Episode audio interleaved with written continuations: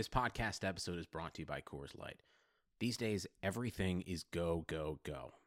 It's nonstop hustle all the time. Work, friends, family expect you to be on 24 7. Well, sometimes you just need to reach for a Coors Light because it's made to chill. Coors Light is cold lagered, cold filtered, and cold packaged.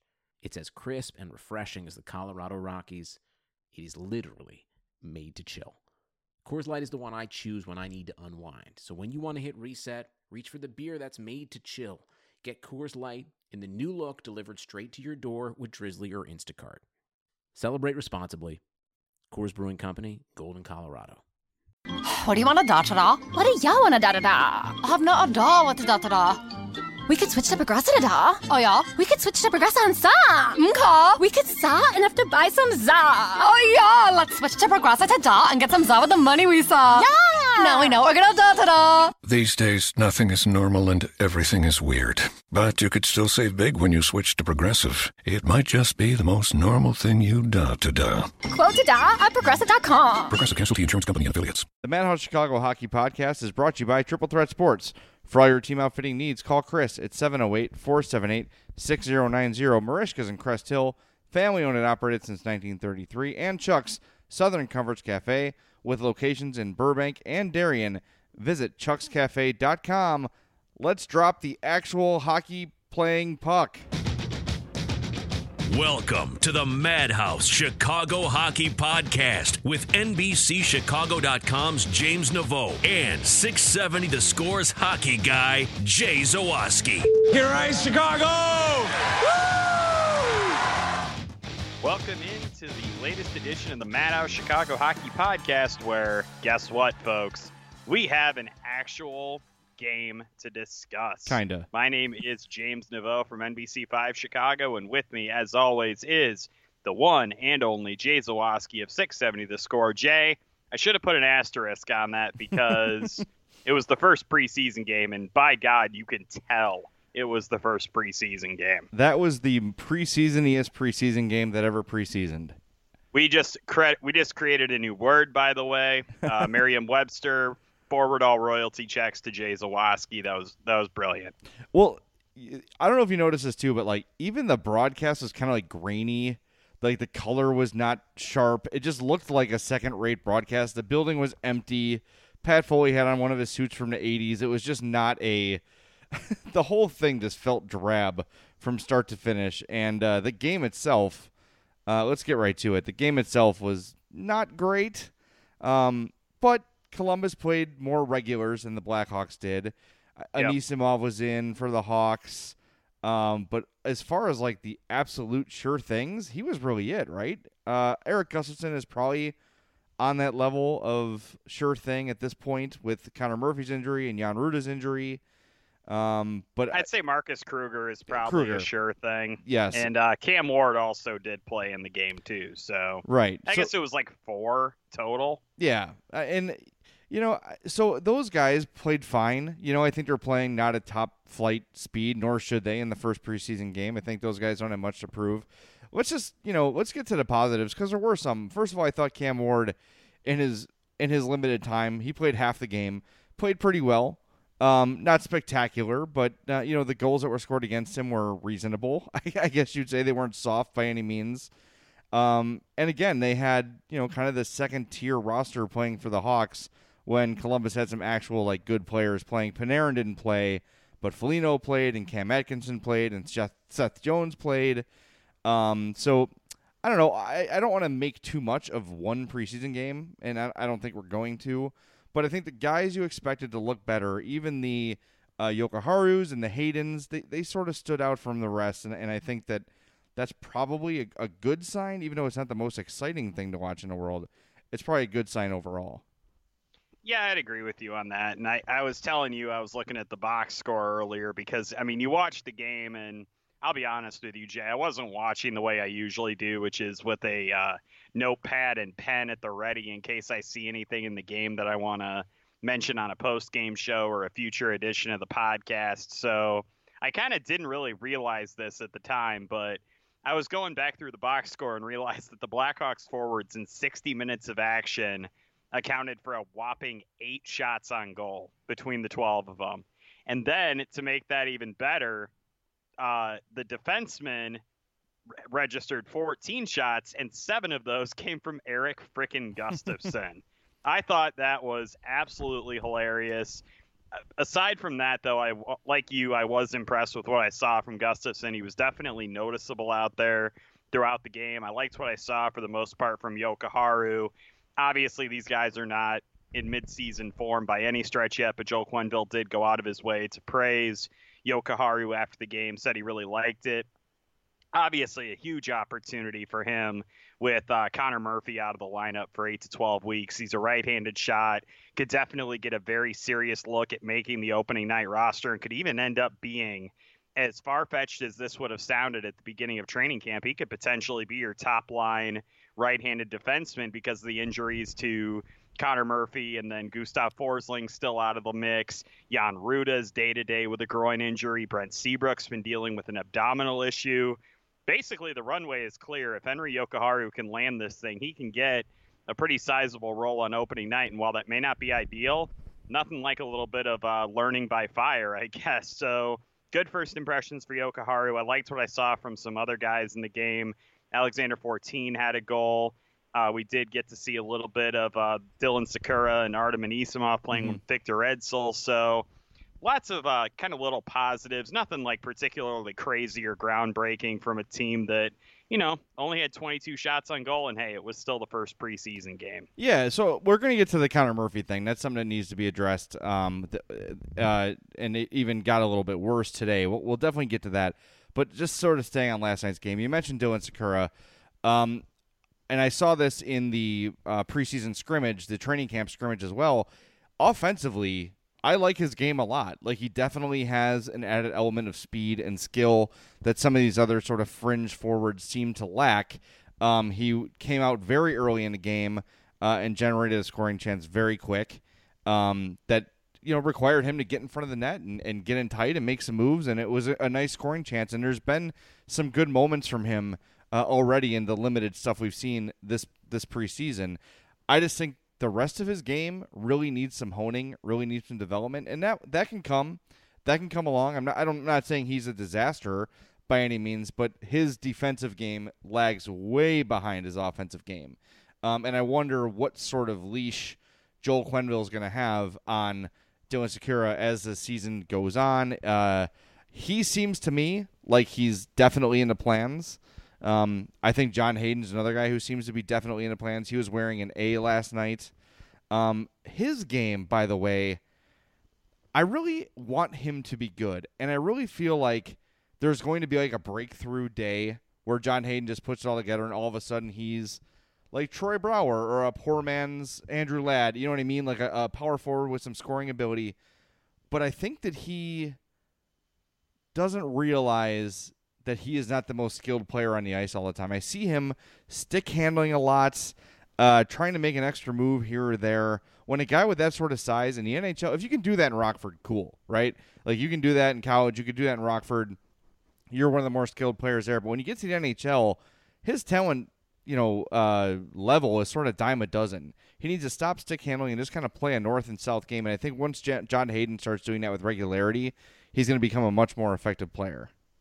Would you uh, go with Andrew Shaw? Young Andrew Shaw is possibly a comp for John Hayden, just in the way that he kind of hadn't learned the strengths of his own game yet, and so he was trying to do stuff that he maybe necessarily wasn't uh, capable of really doing on a consistent and quality basis. Yeah, I think when you put it that way, for sure. Yeah, I mean, if you're looking at the prototype player, they're pretty different. Hayden's a big kind of lumbering guy, where Shaw is kind of like a small, like kind of uh, annoyance sort of a player, but in right. that in that form of like, dude, you're in the NHL now. You, there are certain things you can and can't do at this level. Um, I think Hayden is learning that the hard way. I saw a several times last night where he was just kind of trying to make that extra stick handle and just it got away from him. He doesn't have the sort of speed. He doesn't have the sort of hands to pull that stuff off. Uh, you know, here in the show, as the kids call it. Um, yeah. I like him. I like Hayden's game a lot. I, I think he's a good kid too. I just want to see him adapt his game appropriately so he can be the most effective player he can be at the NHL level. Because they need a guy like that. They need a power forward.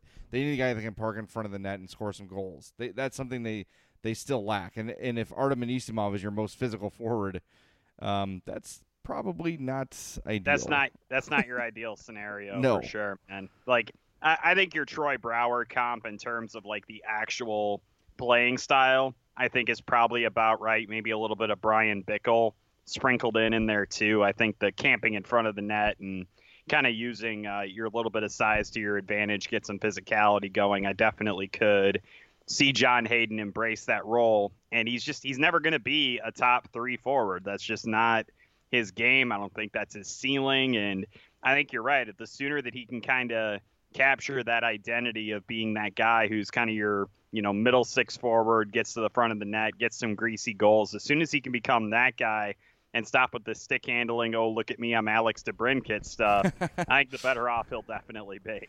Yeah. I, I again hopeful, uh, encouraged by what I've seen from him, but uh, just tone it down a little bit. You know, get your game uh, where it needs to be, and, and I'm I'm confident he can do that. Uh, I just he's like kind of the last guy to realize that he's not uh, like you said, Alex DeBrincat or Pavel Well, you've been, you've been beating the John Hayden drum for the last like two years, man. We've been doing this podcast for a while, and I love that we have like these kind of like frames of reference now with what we've said previously, man. You've been a big John Hayden fan from day one. I would have thought he went to Notre Dame or something. Yeah, you'd think, right? Um, I, I try. I want. They they just need a guy like that so badly. That's all. Um, other thing I want to mention about last night, Jokiharju, who I thought was good, maybe not great. Um, I thought he actually looked better in the scrimmage game. I was really impressed with him in the scrimmage. Every time he was on the ice, I was focused on him, watching Yep. what he was doing. Made really good decisions, sound decisions. I wrote about it for 670thescore.com, and I said he was unnoticeable in the best way possible right? Like there were no glaring mistakes. He was making safe plays when the opportunity presented itself for him to jump into the offense. He did, but he didn't force it. I really liked what I saw from him in that. After last night's game, Joel Quenneville said he was excellent, and that like for Joel Quenneville to go out of his way to praise a young player, to me that that's that's remarkable because he's not a guy that's going to heap high praise. I think ah, he was okay, you know, had some good moments. But he said the he used the word excellent to describe Yeah. Jokiharju's game, and I was shocked when I saw that from Q.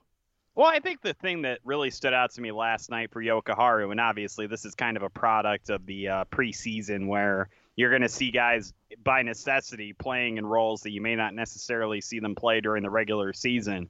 I love the fact that Jokiharju, A, had the most ice time of any player last night, played over 23 minutes total.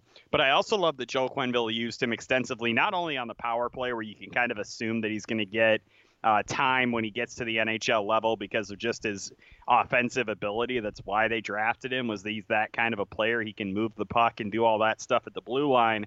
I also love the fact they had him on the penalty kill too. Mm-hmm.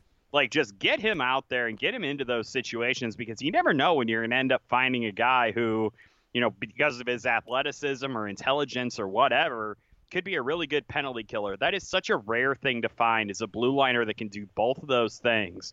And the more reps that Jokiharju can get both on the penalty kill and the power play, and I thought he looked pretty decent on the penalty kill, to be completely honest with you. I thought that, like you said, he wasn't necessarily noticeable, but that can be a good thing in those kind of situations. You don't want a guy who's making like glaring mistakes out there. He didn't make any like particularly spectacular plays while he was out there, but he looked like he knew what he was doing. He didn't look like he was something like, you know, they pulled the janitor out of the stands and handed him a stick, you know, like they he really did look like he had at least an idea of what he was doing. And obviously there's some polishing there, fine tuning that needs to be done. But I did appreciate the fact that Joel used him so extensively on both the power play and shorthanded, like I said, because you never know when you're going to find a gem in one of those areas. Well, next segment, uh, we're going to continue talking about this game. But next segment, I spoke to someone in the organization about Jokiharju, and uh, he, they raised an interesting point, and I want to discuss that a little bit. Um, a couple other guys that stood out,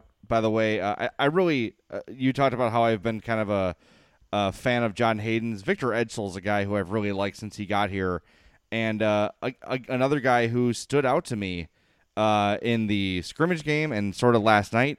He's a guy that when you look at this sort of glut of like 4A hockey players, right? Like, is this guy an NHLer? I think Edsel definitely looks like a guy who's an NHLer on most teams. He's got some skill, he's got some size.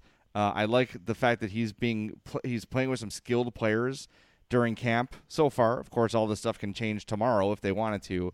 Um, but I like what I've seen from him so far. Like overall, I think I'm sort of encouraged by what I've seen from the young players. Again, it's one preseason game and it's a training camp uh, festival scrimmage, so I'm not going to go over my skis here. But so far, so good, and we're going to see more from them tomorrow in Detroit and a couple other games coming up here. We'll have to analyze a little more th- more thoroughly. But um, what I was afraid of was that the Hawks had a bunch of guys that were just kind of meh, right? It seems Right. like some of these young players, while they may not be obviously at their potential just yet, they've got some young players that can actually be something. And uh, Kahun, is that his name? Dominik Kahun? Kahun?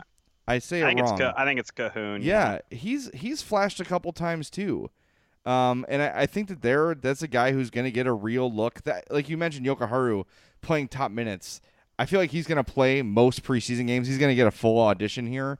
But I think Kahun might be a guy who is in their plans, and they're going to see what he can do as well. Um, in the brief flashes I've seen from it, it's, it's been positive. Um, a little more skill than I expected. Seems like a strong guy, like a strong skater. He's played pro hockey overseas for a while, so he's got that little bit of an advantage, a little bit more age than some other prospects. So uh, just an, another guy to keep an eye on. And while none of these guys are superstars, none of these guys are the next Artemi Panarin. There are a couple guys that look like they could be here, you know, full time, and that that to me is encouraging. It was a little bit of a blind spot for my uh, radar coming into camp talking about Kahun, and I definitely agree with you that it seems like the Blackhawks are kind of looking to give him a little bit of a fuller audition than perhaps I had expected Yeah. during the preseason, just because there are so many guys competing for a kind of a limited number of jobs in the bottom six forward group, and that was kind of a guy I didn't really pay enough attention to. I don't think in the opening stages of camp, but obviously jumped onto my radar a lot last night. Played over 18 and a half minutes, had an assist on Alexandre Fortin's goal. I mean, he is definitely a guy that they're trying to use in different situations and clearly seeing where his skill set is. So that's a pretty good catch by you. And having seen him play a little bit now, I'm definitely looking forward to seeing what he can do for the rest of camp and to see if he can perhaps wrest a uh, roster spot away from a guy like that we thought maybe had kind of a shoe in spot in that bottom six. Do you read into uh, like the jersey numbers guys are assigned? Uh, I I used to do that, but I also think nowadays, like so many guys, kind of, you know, don't really care what their jersey Yeah. number is, especially if it's already taken by somebody else. It's like, are you talking about like Dylan Sikura wearing the number ninety five, for instance? That's different, but like when I see Kahun wearing 24, that's not like 74 or like 73 or like, you know, it's a number that is desirable in like most circles. So when I see a guy, I don't know, I'm I'm definitely reading probably too much into it. But if I see a prospect in a number like that, like 24, that tells me that they see him as a potential roster player. Mm-hmm. Again, maybe nothing, but he's not like some random like let's just grab two numbers out of the bin and hope they work kind of a number. Like Yeah. 24 is a number that's you know reserved for decent players, right? Eh, The immortal Bob Probert. He's actually not immortal because he's dead, but you know what I mean. He wore number wow. 24. oh my Hey, god. I, I wore Bob Probert's jersey at my wedding, man. I, I can say that. He's I love the guy. By the way, he's in NHL 19. Very exciting. He's in, he's in NHL 19. I did not know that. Yeah, he's good too. He's like an 88 overall because they, you know, they jack him up a little bit for the, because he's like a. Le- they have a new category in the game like called alumni. Mhm. So he's under the Red Wings alumni, and he's like an 88 overall. I was so excited Who when I saw him. Who was the last Blackhawk to wear the number 24? um, Nick Boynton. Uh, no, there have been two Blackhawks that have worn the number since then. Okay, let me think. God, I'm usually good at this. Obviously, everybody knows that Doug Wilson and Bob Probert are probably the two main guys that Yeah. have worn the number, and obviously, my guy Martin Havlat also wore it. But two other guys, one of which uh, was traded by the Blackhawks, and then one is kind of just a guy. Wow, I am usually so good at jersey numbers, and I'm totally blanking on this. Nordstrom this is my was- revenge for uh, last week when you uh, sprung the quiz on me and I failed at it horribly. Nordstrom was 42, so it wasn't him. That that is correct. And still, I love the fact that there was a guy named Joakim Nordstrom and Joakim Noah playing in Chicago at the same time, both born on the same day. All right, give me one more hint and see if I can get it. Uh, I'm trying to think of The one of the guys was traded to the Canadiens. Oh, uh, Dano. Phillip Danault, and then the other guy. I'm actually going to look up to see how many games the other guy played with the Blackhawks. See if this is actually a fair. Okay, he played one game for the Blackhawks. And who is that? Spencer Abbott. Oh yes, who could forget? Yeah, who can forget the uh, Hamilton, Ontario native? By the way, where's he at nowadays? That's right, nowhere. He's not. He's got to be in an AHL roster. He's one of those guys that just tears up the American Hockey League. He's like a Steve Malte, Multi, whatever his name is, type Yeah, that just dominates the AHL and can't do crap in the NHL. He's one of those guys. he's played two Like Martin career NHL games. now like they that's go? that's so crazy to me. Like it, he's not even listed on another AHL roster. I'm looking at his hockey reference page. He's nowhere. Well, that's sad. That is sad. Like I, I thought like, oh yeah, he's probably tooling around like the KHL or something. Nah, man. Spencer Abbott apparently disappeared off the face of the earth. That one game with the Blackhawks fulfilled some lifelong dream of his, and now he's done. Who could forget that one game with the Blackhawks? What a day it was for all of us, he really. had he had one shot on goal, attempted two shots, and played eight minutes and 24 seconds for the Blackhawks in 2016-17. Also had a takeaway. I, I think he deserves more of a shot. Sign him up. All right. It's been a long time. We were 20 minutes into this thing almost. We've not taken a break yet. So let's take our first time out. When we come back, I'm going to let everybody know what I my person inside the Blackhawks had to say about Henri Jokiharju making the team. And of course, we'll talk about Connor Murphy's injury and a whole bunch more. But first, got to tell you about our friends at Triple Threat Sports. They are the place to go if your team needs a jersey, you need uh, a logo design, you need hats, jerseys, uh, bags, whatever. Triple Threat Sports is the place to go. Visit triplethreatsports.com, 708 478 6090, or email chris at triplethreatsports.com. Triple Threat Sports, if you can wear it, they can make it. We'll be right back with more on Henri Jokiharju and Connor Murphy on the Madhouse Chicago Hockey Podcast. Welcome back into the Madhouse Chicago Hockey Podcast, the ultimate fan source of information for Spencer Abbott. And speaking of players of that ilk, we need to check in, Jay, on a player that we brought up last year that has become a personal favorite of mine, and I've been following his career very closely, and that is none other than Riley Bourbonnais, formerly of Our guy. of RPI, who finished up his college career in 2017, played some EH, ECHL time last year, had 23 goals and 19 assists for the Wheeling Nailers of the ECHL. Former team of and- Scott Darling, the Wheeling Nailers. That's right, one of many. Uh, didn't he play on an SPHL team in Louisiana too? Wasn't that a Scott Darling stop? yes, by the way, I'm sorry. I meant Lemont native Scott Darling. Oh, you forgot. See, you almost forgot. Yep. But it's okay. I'll forgive you. Thank you. Uh, he now, by the way, is with the Hartford Wolfpack of the AHL. He's moving on up. Soon, we will see Bourbonnais on an NHL jersey. I can't wait. I can't tell you how excited I am about that. Um, by the way, another guy we were excited about, Shaw Boomhauer. He was. Uh, re- oh yeah. my God! You you should have seen me at work today, Jay. You were crestfallen. Oh, dude, I actually busted out my Hank Hill impression in sheer shock that they cut Shaw Boomhauer. I totally went with the whoa.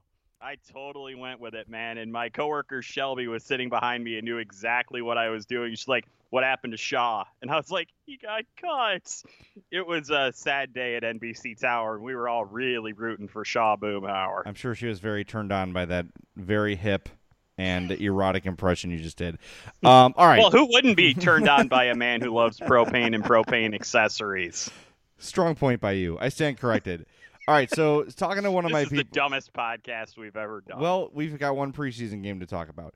Um, so, uh, talk to a guy in the organization today um, about Jokiharju, just sort of talking about how he's looked and everything.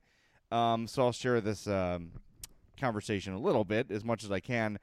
Um, he said he's really looked good in camp uh, compared to last year when he could barely do a drill right. What a difference a year makes. Uh, he goes on to say, "Hope they start him in the AHL because it's a hard position to play as a rookie." Um, but they probably won't because of the injuries and everything. So he'll probably start up and take forever to develop and probably never reach his true peak because he will just learn to survive rather than dominate. Now, that's something that we haven't really thought about. We talk about young players developing well, you know, what's better for a young player than to play at the NHL level against the best competition and that's how they develop. This person in the organization brought this up to me and it was something I never really thought about before is, you know, the great Blackhawks defensemen like Duncan Keith and Brent Seabrook played years in Norfolk and developed and then they came to Chicago and struggled mightily, both of them, early in their careers, and then figured it out. I think there is some value, and I wonder if Connor Murphy, Murphy was healthy and they, you know, Jan Rutta was healthy and Brent Seabrook was healthy, if they would, in an ideal world, start Jokiharju and Rockford. I know we still don't have total clarity on if they can do that, because Bowman was asked about that before training camp and said, "We don't know, but we're we'll deal with it when it happens." Like okay. And that was one of the reasons I thought for sure that Jokiharju was going to make the team because Bowman seemed so unconcerned about his availability for Rockford. Um, but that's sort of a, a good point that I hadn't really thought of. Is it better for a guy to start at the NHL level and learn from mistakes? Or is it better to be in the American Hockey League, dominate, and hone the things you need to hone, then come up when you're more ready? I want Jokiharju to make the team, but that's an angle I hadn't thought about. And the way he put it when he said he'll just learn to survive rather than dominate, that those words kind of sh- they shook me a little bit, and I can see what that means, and I can see where he's coming from with that because, um, that I think for a young player, even if someone as skilled as Jokiharju, to come out and start the season against you know the top NHL competition he is going to be in a in a sense trying to survive. Don't make mistakes, right? Stay within your system. Don't don't take a chance that you shouldn't. That's not the instinctual game. That's not the player the Blackhawks drafted, right? He's going to adapt his game based on what the Hawks need from him right now as opposed to what serves his game best. So I wonder if getting a guy to the league too quickly, as much as we all want to see it as fans, may be in the long run detrimental. I thought that was a really interesting point. I think it's an interesting point, and I think there's definitely something to it, especially considering how these guys definitely see these players day in and day out a lot more than even you and I do. Mm-hmm. Like as observers of the team and people who host podcasts and write blogs and do all that stuff. The only thing I would caution against taking that kind of approach with Henri Jokiharju is this. How's the kid gloves approach working with Gustav Forsling so far? it's hard to I, tell, I, but but you're right. It's and he was a guy who was considered like a lot of people talked about him like he could be the next Niklas Hjalmarsson.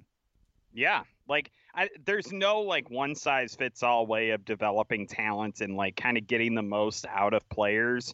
And so I think at a certain point you do have to trust the organization to determine whether or not it would be better for Jokiharju to learn at the NHL level instead of continuing to ply his craft at the AHL level, assuming he's even eligible to do so.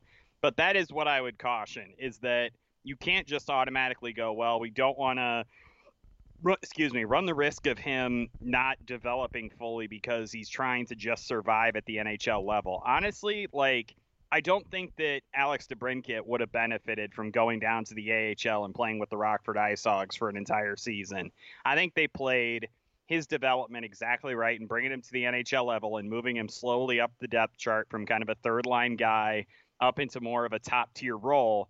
And I think that that's kind of the same attitude you're going to have to take with Henri Jokiharju. You're going to have to evaluate whether or not it'd be better for him to learn certain facets of the game at the AHL level. And I'm not ruling that out as a strategy by any means. I just hope that the Blackhawks aren't going to rule out just letting him learn at the NHL level and potentially seeing that that could be the way to get the maximum out of his development. Well, a good example, and I know he's not a four or a defenseman, but Andrew Shaw was a guy who, when he was called up, was just sort of considered like, yep, this guy's going to come up and provide some sandpaper, and that's about it. And all of a sudden, the Hawks found that Andrew Shaw was a really valuable player. Like there was really no drop off between his AHL and NHL game. Like the numbers sort of stayed the same. He was just as effective offensively. So you're right; it's not one size fits all. My one concern is DeBrincat, Shaw. These guys are forwards and there's a little bit less responsibility on them. There's also less of a spotlight when they make a mistake. When mm-hmm. Henri Jokiharju makes his first mistake this year, and he will, there's going to be a big spotlight on him because chances are a mistake made by a defenseman ends up in the back of the net, right? Whereas if Andrew Shaw or Alex DeBrincat turn a puck over at center ice, there's a you know checks and balances behind them, and Duncan Keith Sure. or Brent Seabrook or whoever. When a defenseman screws up, it's it's it's more glaring, and this is when you get into the um the mental toughness of a player. Like if he has a spell where like you know a span of three games where he's like minus six, is that going to be something that affects him? Something that gets into his head? From all I've seen from Henri Jokiharju, from his time from the moment he's been drafted to today, I see a mature kid that gets it and understands. And I think what we've seen from him already this preseason sort of displays his maturity. He knows that he's got a real chance to make this team, but we're not seeing him go try to do crazy things to impress people. He's playing a solid, steady game. He knows that that's what it's going to take for him to make the team, and that to me shows a sign of mental toughness and mental maturity. Where, yeah, maybe he can go out and skate some circles around some of these other prospects, and he can try to put on a show and and do some spinoramas and stuff like that. Instead, he's doing what is the smart thing to do: playing sound defensively and letting the offense come. And as his career d- goes on, and as the season goes on, that offensive game will open itself up more. But I love the way he's approached this preseason so far, and I think that's a huge indicator of his uh, mental toughness and hockey intelligence. I certainly think that's fair, and I think that uh, the the discussion you had with the man from the organization who you did not uh, identify, um, it, it's definitely worth considering. But I also would say again that this team's track record with developing defensive prospects has been less than stellar in the last decade or so. Would you agree with that? Yes, I'm. I'm Okay. failing to think of a really good defenseman that they've developed in the last. So you know, back to 2008.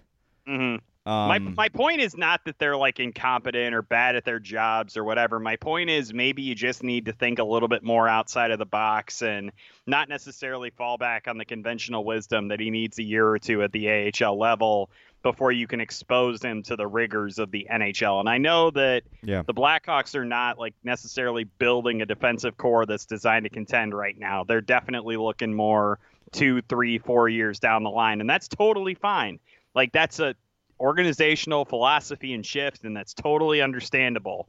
But I also would caution not to immediately deploy the kid gloves just because you've had those experiences with other players. I think that the way they've done this the last 10 years or so, maybe you need to think outside of the box just a little bit. Well, and I wonder if I wonder if the approach is changing. I, I think we're seeing this in, in a lot of sports actually, where young players, be it hockey, basketball, baseball, football, they're coming out and they're contributing right away. Like how many 19 year olds are contributing in Major League Baseball now? And how many, I mean, look at Alex DeBrincat's a great example. 19 year old kid who is small by any sports standard came out and was the second leading scorer on the Chicago Blackhawks last year. Like young players are making impacts more quickly in sports than ever before. And it has to do with the training, it has to do with the nutrition, it has to do with all the science that's gone into developing players since they were what I mean, hockey players pretty much know if they have pro potential from what, age 11, age 12. They've got Yeah. a pretty good idea if they're going to be pros or not. So it's you can't compare it to the 80s and 90s or even the early 2000s. Just sports medicine has changed so much and there isn't such a huge jump anymore. And younger players in all sports are ready to contribute right away uh, more than ever before. So Right. About right, the like- only exception to that is the NFL. But I and I would also say that uh, at least in terms of baseball, I think a lot of that has to do with uh, expense of the players. Obviously, there's been a lot of talk about how guys or teams are kind of gaming the system to pay guys less to contribute more. And then in the NHL, it's a little bit of that, but it's also mainly the fact the game has changed. It used to be a much more physical game, and now the game's a lot more wide open and a lot more offensive. So it has been fascinating to watch kind of the evolution of these sports. And like you said, the young guys kind of come up and make an immediate impact instead of kind of having to pay their dues and get in in two to three years after they're drafted. Yeah, I, I think it's a good thing, and I'm really excited to see um, Jokiharju um, start his career on the Blackhawks. I'm that to me is really exciting, and it makes this season instantly more interesting. All right, time for another timeout. Uh, promise we talk about Connor Murphy.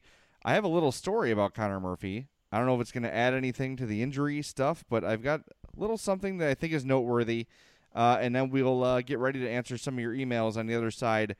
You're listening to Madhouse Chicago Hockey Podcast, which is brought to you by our friends at Merichka's, 604 Theodore Street in Crest Hill, family owned and operated since 1933. We tell you every week, every episode about the poor boys, about the steaks, about the chops. Everything at Merichka's is outstanding. Uh, you will love it. It is a place that has been managed with love and care for a very long time, and it shows. Joe and his family out there uh, holding it down, doing a great job. Head out to Crest Hill. You owe it to yourself. You owe it to your family to go out to a uh, quality meal. Uh, places like Merichka's are rare these days. Uh, it's a true old school supper club with old school cooking methods and just terrific food. So check them out, 604 Theodore Street. Hit them up on merichkas.com or facebook.com slash merichkas. They're closed only on Christmas, Easter, the 4th of July, and Thanksgiving. So go see Joe and our friends at Merichkas. That's M E R I C H K A S, 604 Theodore Street in Crest Hill. We'll be right back with more on the Madhouse Chicago Hockey Podcast. Welcome back into the Madhouse Chicago Hockey Podcast, where we broke down extensively, probably more extensively than I thought we would, the Blackhawks' first preseason game. We also talked a little bit about the organization's philosophy with some of its young players, including Henri Jokiharju. Now we're going to get into some talk about some of the veterans on the team who are a little bit banged up and maybe a little bit more banged up than we had originally anticipated. We're going to do a little bit of an injury roundup here. We're going to start with the big news of today, which is that Connor Murphy's timetable has been shifted slightly. Originally, the team said he'd be out about eight weeks, but today Dr. Michael Terry issued a bit of a caveat to that which is that Murphy is going to be reevaluated after six weeks of rest. And if he is not where they think he needs to be, then he could be sidelined for an additional couple of weeks. So his timeline originally was about eight weeks to return from the back injury. Now it's about eight to 12 weeks. So you went from potentially getting him back maybe in November to now between November and December. So not great news for the Blackhawks. Obviously, they had some high hopes for Connor Murphy this season, especially with some of the steps backward that other guys on this blue line have taken. And kind of stinks that you're not going to have him on the ice for the start of the regular season. It's definitely a blow to the team. For sure. And look, I don't want to blow this out of the proportion, whatever. Uh, I was at the Cubs game a week ago. A week ago, today's Wednesday, the 19th, so I was there on the 12th. And I sat very close uh, to the field. And about four rows in front of me was Connor Murphy wearing a Daniel Murphy Cubs jersey because you see they have the same name, um, and smiling, having a good time. Uh, I saw him move up and down the stairs several times, like to go to the washroom, go get concessions quickly. I didn't notice any sort of, you know, uh, inhibited movements, anything like that. Anything you'd see from someone who's got a 12 week back injury. I would like to know how this happened. Um, we didn't hear anything about it until camp opened. And again, just to remind people, camp had not opened on Wednesday yet. So um, they were opening. I believe it was either. I think it was Thursday. Was the or no Friday was the opening of camp, and then the scrimmage game was Saturday because the scrimmage was the second day of camp. So this is two days before uh, the Hawks had a report and all that stuff. I wonder if he got hurt training. I wonder if he got hurt uh, taking a physical. It's very strange. Like this was not the guy. And look, I know that injuries can hide themselves. Like you can, a guy can have something wrong with him and look normal to the naked eye. But I saw a guy moving up and down stairs. The stairs at Wrigley are big. Like they're, you know, they're probably what like three feet long each step. So it, it takes a big stride to get up and down those stairs. And I saw him attacking one stair at a time and sort of like a half run. Seemed fine. And I'm not saying that anything untoward happened, but something happened to me seemingly f- between Wednesday and Friday. And I'd like to know exactly what happened that got Connor Murphy injured because the guy I saw at the Cubs game was not injured. He was not uncomfortable. He was turning around, talking to people behind him in his chair, just having a normal night. And uh, I was very surprised after seeing that to hear that he was hurt and that severely. Yeah, that was uh, kind of a last minute, kind of abrupt thing. Like it, it definitely took everybody by surprise that at least I had seen. I did not uh, see any reports during camp that he uh, was dealing with any type of injury or anything like that. So it was certainly surprising to see his name pop up. Like you, a, thing like Brent Seabrook abdominal injury, it's probably something that kind of popped up during training, whatever. Like it's a week or two kind of injury, and he was back in a couple days. A 12 week back injury is a whole different animal, and was definitely a surprise to me. And like you said, my thinking is he probably just hurt it kind of in training, maybe injured it during the physical. Wasn't there a player in, I want to say it was an Ottawa Senator maybe that got injured during his physical this year as well? Like I'm.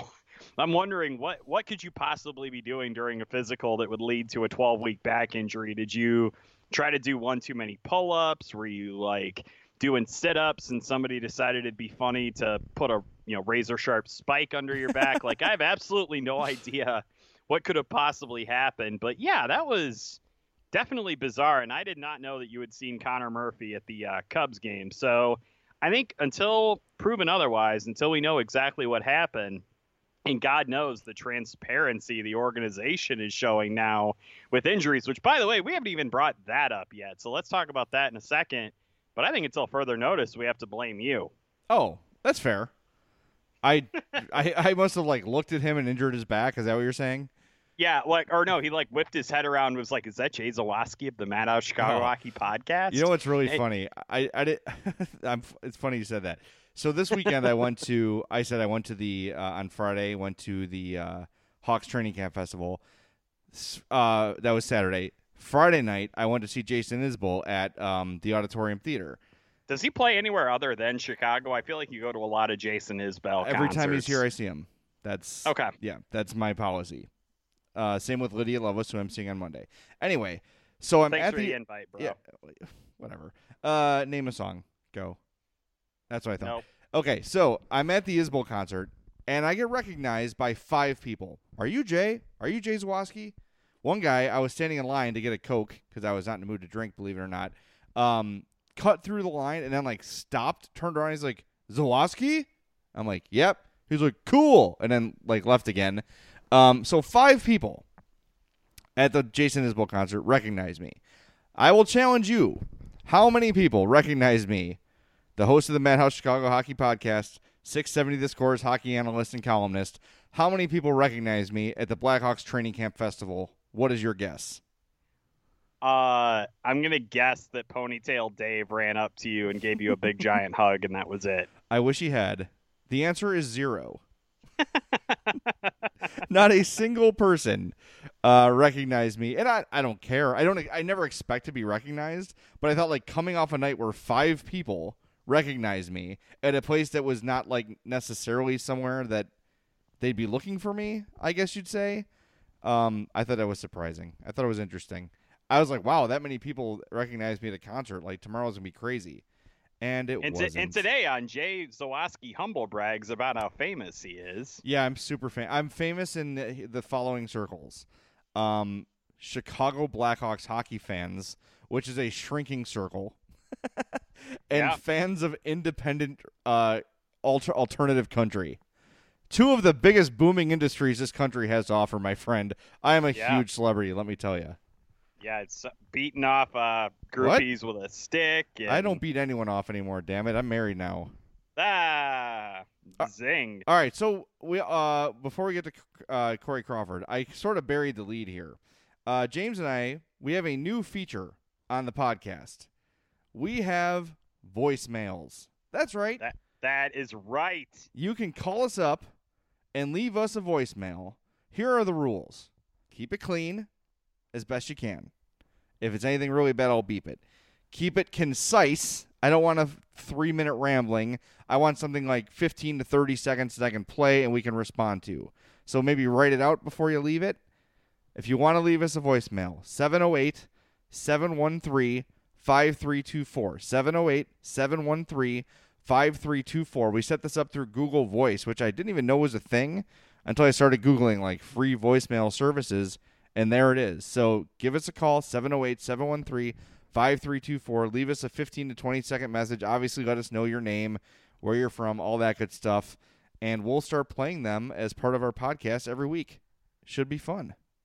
Yeah, um, that was a thing that we kind of spoke into existence. I think I randomly like brought that up to you, Jay, that we could potentially do something like that. It had been something that had been percolating around in your head too, and then Jay did what he does best and he Googled it and he figured it out. I'm a genius. Yes. I Googleized it. So we have now spoken this into existence. And another thing we spoke into existence, and I'm sure people saw on Twitter, I made this, or on Facebook, I made this comment that on last week's show, we were deriding the Blackhawks for a lack of transparency with injuries and that kind of stuff. And then lo and behold, they get to trading camp the next day. And now all of a sudden, it's a policy of the team that they're going to tell you exactly what the injury is that a player is dealing with. And that has continued because they literally sent an email today saying that Jan Rutta was day to day with a groin injury. And I was like, we have truly gone through the looking glass now. This team, all of a sudden, is being transparent. And I'm just going to go ahead and say it, Jay. You and I made it happen. Well, in fairness, you made it happen because I'm like the lone person that doesn't care about this. I couldn't care less that they didn't tell you specifically what's wrong with the player. I think the Corey Crawford thing aside, that's different. We're talking about a franchise player with an injury that was stretching over the period of what eight months with no update. That's different. But in season, if Jonathan Toews has a short, a sore left shoulder, I don't see reason to tell Brad Marchand about Jonathan Toews' sore left shoulder. I don't see the benefit of that. So I got the secrecy and I understood it and it didn't bother me. I'm glad they're telling us. I think it's better that we know for your and I, you know for the podcast purposes and for my purposes at the score and yours at NBC. I don't think it benefits the players in any way. Um, and all it does, in my mind, is put a target on said injury. So I never had a problem with then keeping specific injuries private. I'm glad they're doing it now, but it never really bothered me the way it bothered a lot of other people that cover the team. All I heard was that I called something into existence and it worked. I You missed did. everything else that you said. So well, it's totally gonna- true. you get all credit for that. Yeah, I I am the king of reverse jinxes, and now apparently the king of forcing the Blackhawks to change long-standing organizational policies. So now that I've brought that up, I'm going to go ahead and I'm going to say that they need to uh, get rid of Hawk Vision or whatever it was that Dollar Bill Wirtz had back in the '90s. Let's uh never speak of that again. Yeah, for sure. Yeah. Um, before we get to emails, we do need to uh, do one other thing, which is our Corey Crawford update, which is kind of surprising. We haven't touched on this yet, considering how big of a deal this is and for their season overall. Corey Crawford uh, has been skating for the most part. I think they said he's done five out of six or six out of seven days. He's done some on ice work, and today, very brief. I think it was like 15 minutes or so that he was out on the ice, and uh, Joel Quenneville said he will not skate tomorrow. So clearly taking it easy on him. Any cause for concern yet that he hasn't been uh, ramping up a little bit more than this? Um, I'm not ready to say he's not. I think that I think there's a plan. I think there's a, an established plan to get him back. Um, I think going hard one day, taking it easy the next day doesn't necessarily mean that it's not ramping up. I think they're just being safe. And I'm not as look now that we know what it is, and now that we know that he'll be back when he can be back. I don't feel the need to like revisit it every podcast because I think it just kind of is what it is. I'm glad they're taking their time. I'm glad they're being understanding. I'm glad they're not trying to pressure him to come back before he's ready. Those are sort of my fears. Was because remember in the offseason, the conversations were, you know, are they trying to make uh like to humiliate him and embarrass him? Do they not believe that he's really hurt? Do they truly not know what's going on? Um, I think those questions have kind of been answered, and now we know what it is. We know what he's dealing with. They said he'll be here for training camp, and he was. He's not ready to play, but he was there at training camp because that's what they, they said. We expect him to be here, and he was there. So um, I'm glad to see him out there more days than not. If we see you know two three days off in a row, then I think it's room for concern. But I think an off day here or there, or a less intense day uh, mixed in with some intense days, I don't think that makes a huge. I don't think that doesn't concern me very much. It's, it's, it's if we see extended days off where I would start where that would you know put a red red flag up for me. I am not an emailer, so I shouldn't have gotten to ask you that question, I suppose. However, I think it's a perfect opportunity for us to welcome in the real emailers and answer some questions. How does that sound? Let's do it. Email the guys at madhousepod at gmail.com or follow them on Twitter at madhousepod. The email segment, as always, is brought to you by our tasty friends at Chuck's Southern Comforts Cafe with locations in Burbank and Darien. Visit chuckscafe.com. Do you like Mexican food? Of course you do. You're a warm blooded American or something. Do you like barbecue? Who doesn't? Do you like Cajun food? Of course. Do you like wings and burgers and, and beer? Hell yeah, you do. Well, you're going to love Chuck's because all that stuff and more is there for you. Uh, the daily specials are where Chuck's really uh, raises the bar as a restaurant option. Uh, my favorite is the Saturday special, the Cochinita Pibil. But anything from an intense exotic Mexican dish like that to barbecue nachos, everything on the menu is spectacular. Go to Chuck's, check them out. Again, Burbank, Darien, chuckscafe.com. You'll see all the menus, you'll see all the specials. Pick the day you want to try the special and go there. You'll be back again and again. We love our friends at Chuck's. Can't wait to be back there very, very soon. All right. First email. Excuse me. Just had a Diet Coke and I'm a little bubbly. Okay. Alex from Oklahoma says, Hello, James and Jay. How are y'all doing? We're good. He says, After being reminded of Jay's dislike of Chris Chelios on the recent podcast, who are other players, don't have to be former Blackhawks, that you don't care for? Mm, well, I mean, I'm pretty sure some of these things are pretty obvious. Like if I say the name David Backes, I have a visceral hatred of that guy. Yeah, I don't like chode. him at all. Yep. I I would not be sad if uh, Milan Lucic was involved in an unfortunate uh, accident with a moose. Um, that would not be an accident from him. Ah, got him.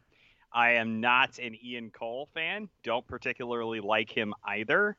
I'm trying to think of like former players that kind of got under my skin. I mean, there's the obvious ones like Raffi Torres, who Yeah. I've always fantasized about hitting with like one of those like mallets that a clown swings around. I think that'd be fun. That would be cool. Yeah. Um. Yeah, I'm trying to think of like guys that I don't like that don't deserve it. like yeah. I'm. tr- I, I'm I think Ian like, Cole is pr- is probably a good oh, one. dude. You know who my all-time least favorite athlete is, and I just really don't have a whole lot of rational reasons why. Adam Eaton. Good God, I, ugh, I I get sick when I think about Adam Eaton. Screw that guy. Well, mine is also non-hockey, and mine is also baseball. Mine is Ryan Dempster. oh, Go away with you your phony like ass. Harry Caray impression? Actually, it's a Will Ferrell doing Harry Caray impression. And second of all, uh, I have the uh, the distinct pleasure of working in media and getting to know some of these guys behind the scenes. When he was a player, total chode, total chode. He's been better in retirement. Good, easy to deal with, nice guy, whatever. And a lot of players reinvent themselves after they retire.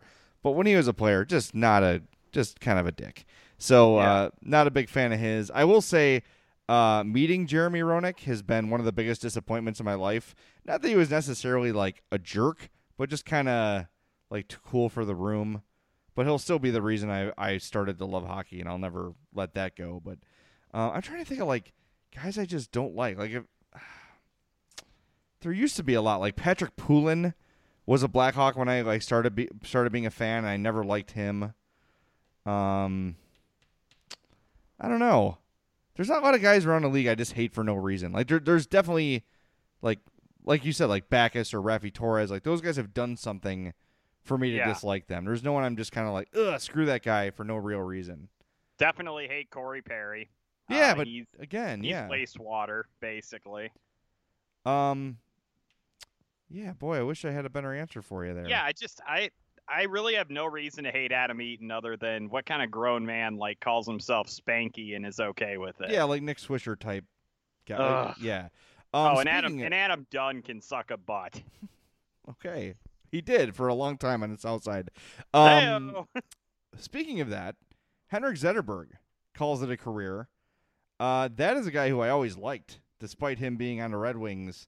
Uh, always liked his game. Awesome two way player. Uh, would do things that would dazzle you. I think later in his career, he sort of lost the spotlight to Datsyuk, who was a flashier player than he was. I compare Zetterberg and Datsyuk a lot to Yzerman and Fedorov, where at the time Fedorov kind of got like the spotlight because of how electrifying he was, but Yzerman was such a great player. Uh, and I think now that his their both of their careers are over, Yzerman is getting the credit that he deserves. But uh, Zetterberg was Steve Yzerman. No, I'm just kidding. Oh my god, I was gonna drive to Bourbonnais and then stop at the world's best beat ups, eat, and then come and beat the hell out of you. sucks to see him leave the game. You want to see guys retire like on their own terms, and the fact that he can't play anymore because of injury is that sucks. Even like Chris Pronger, who I didn't like, I didn't want his career to end like that. He was too good of a player, uh, and too good of a personality, really, to have his career end in such a crappy way. You know, I, I want to see guys like retire on their own terms. I hate when any athlete is forced to retire because of their body just won't let them play anymore. That sucks. I completely agree. And the only thing that I will say that you did not mention with Henrik Zetterberg is God, that man could rock a beard.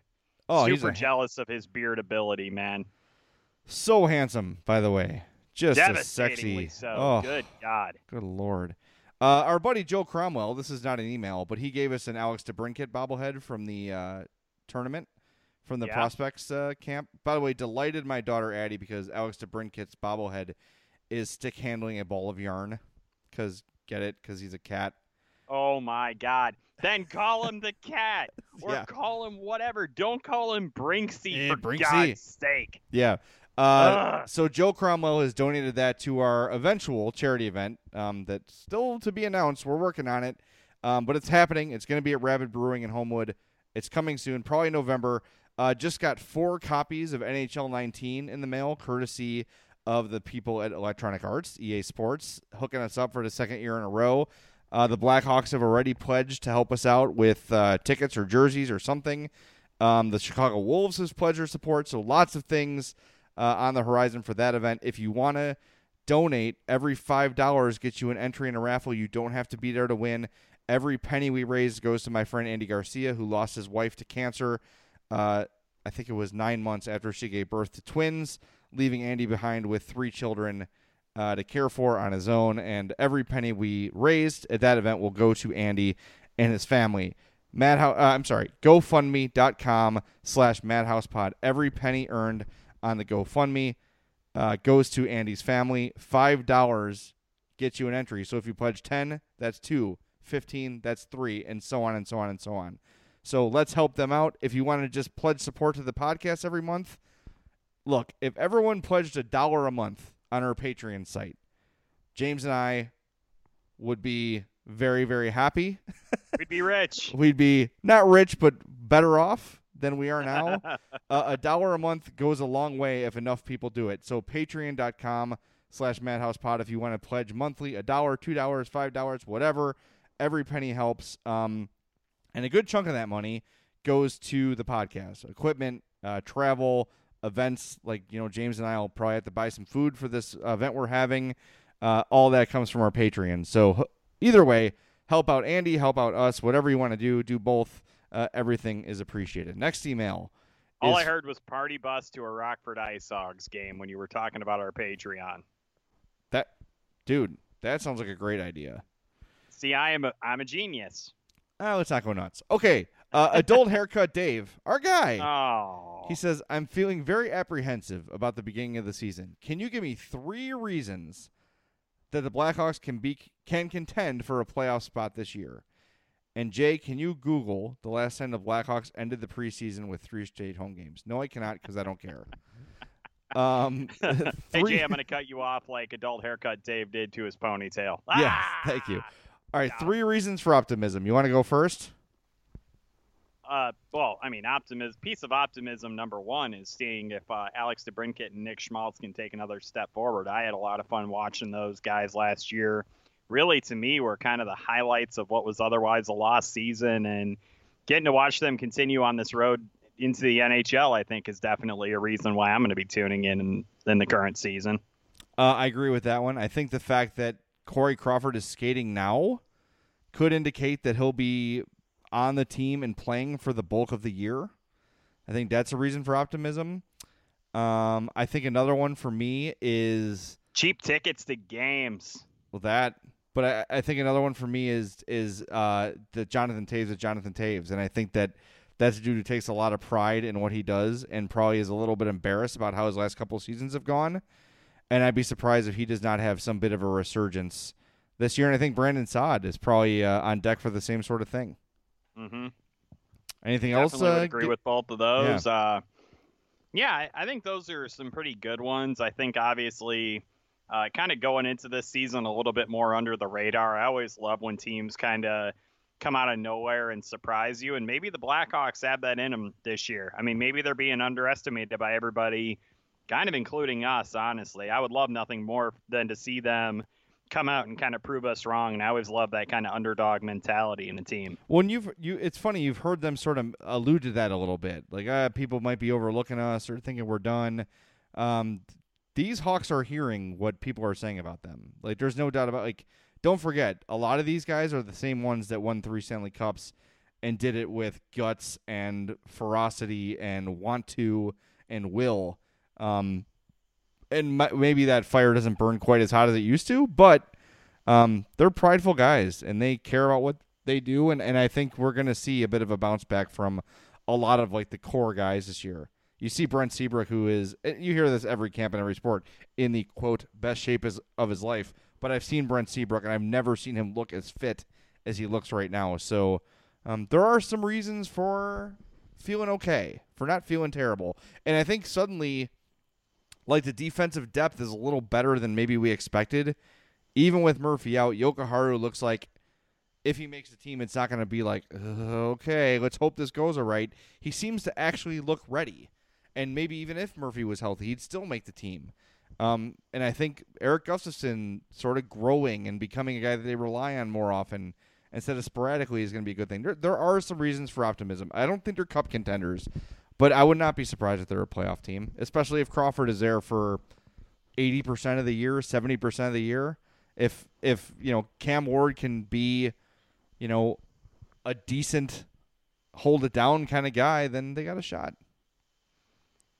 You said it perfectly, my man. They, I don't think they're a cup contender, even if Corey Crawford comes and blows the doors off the United Center. But it's not particularly out of the realm of possibility for them to snag a wild card spot or maybe even sneak into that number three spot in the West if kind of everything uh, breaks their way.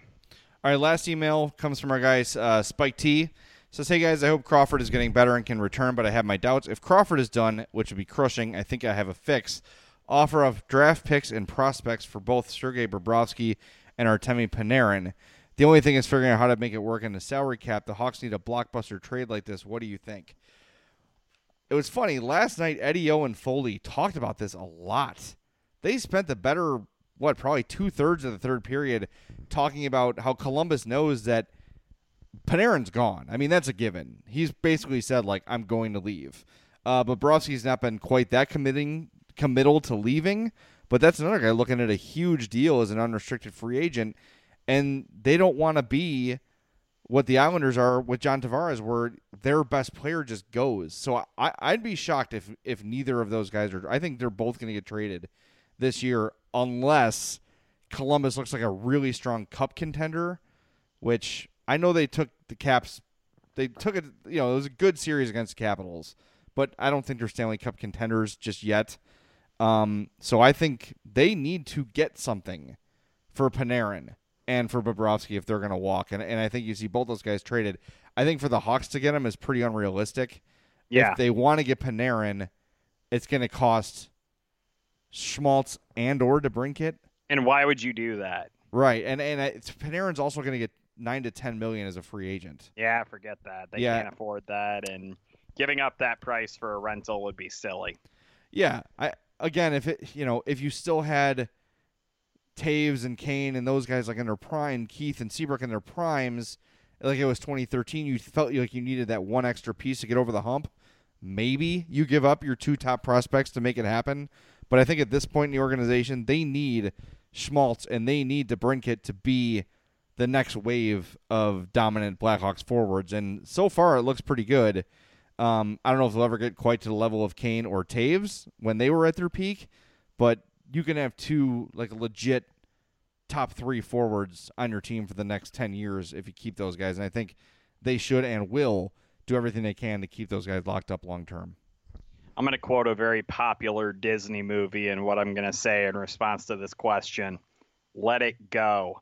Artemi Panarin is not the answer here. You do not need to trade for him and sign him to a free agent deal.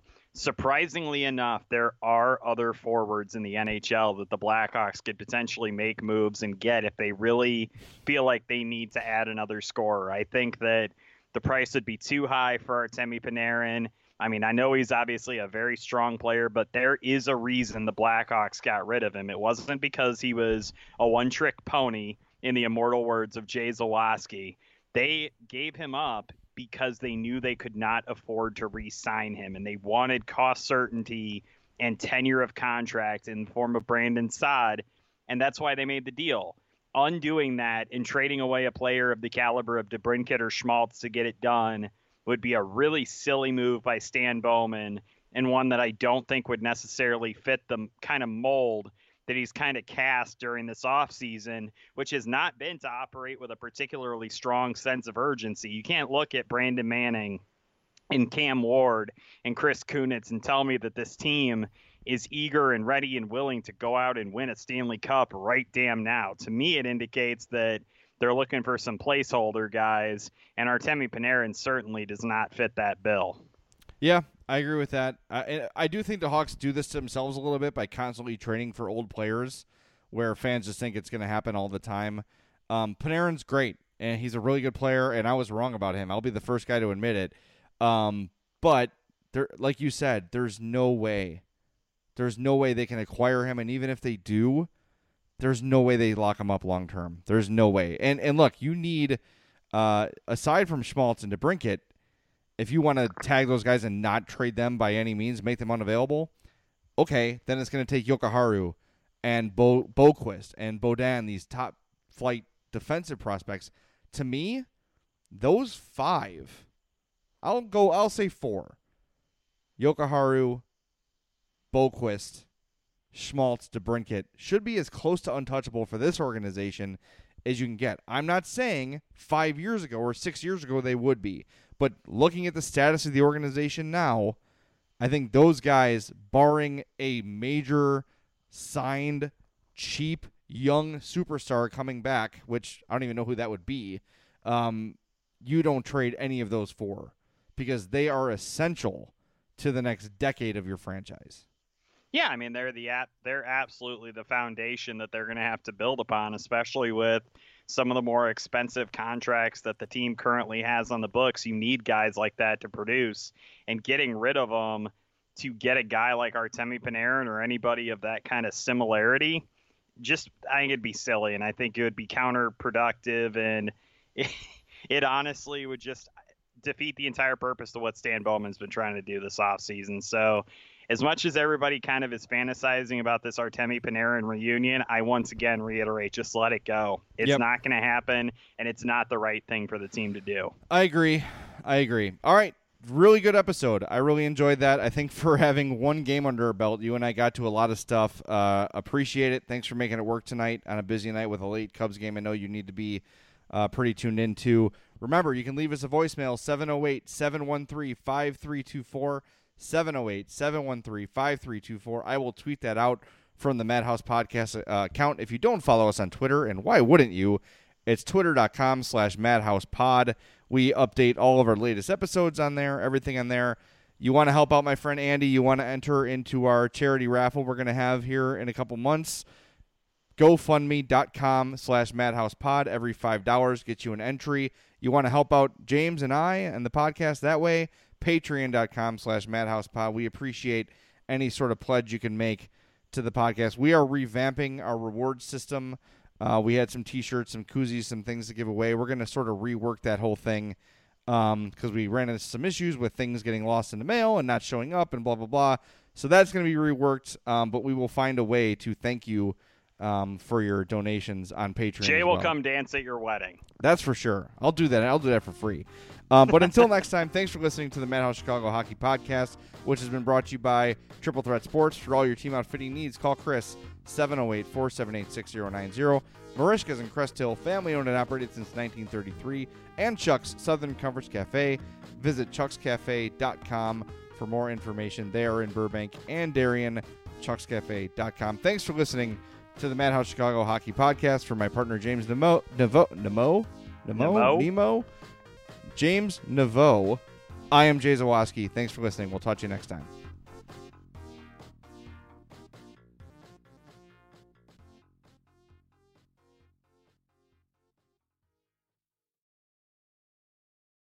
Hot flashes, irritability, intimate dryness, even unsatisfying sex. Hi, I'm Dr. Alyssa Dweck, a board certified OBGYN who has spent over 20 years helping women just like you safely find relief from these very natural symptoms without having to resort to hormones. To help my patients feel their best, I recommend products from Bonafide Health. Bonafide is a women's health company dedicated to providing women with non hormonal and clinically validated products that work. Bonafide provides safe and effective solutions to manage a range of menopausal, sexual health, and PMS related symptoms. That's why I recommend Bonafide products to my patients every day. In fact, I am also a Bonafide medical advisor. What I like most is that Bonafide products provide women real relief without compromise. Ladies, don't waste another minute feeling less than your best. Go to hellobonafide.com and use code radio39 to save 20%. That's hellobonafide.com and code radio39. These statements have not been evaluated by the FDA. These products are not intended to diagnose, treat, cure, or prevent any disease. Offer valid on subscription only. For all you foodies out there, I'm unwrapping a McDonald's steak, egg, and cheese bagel. Ooh, look at this steak.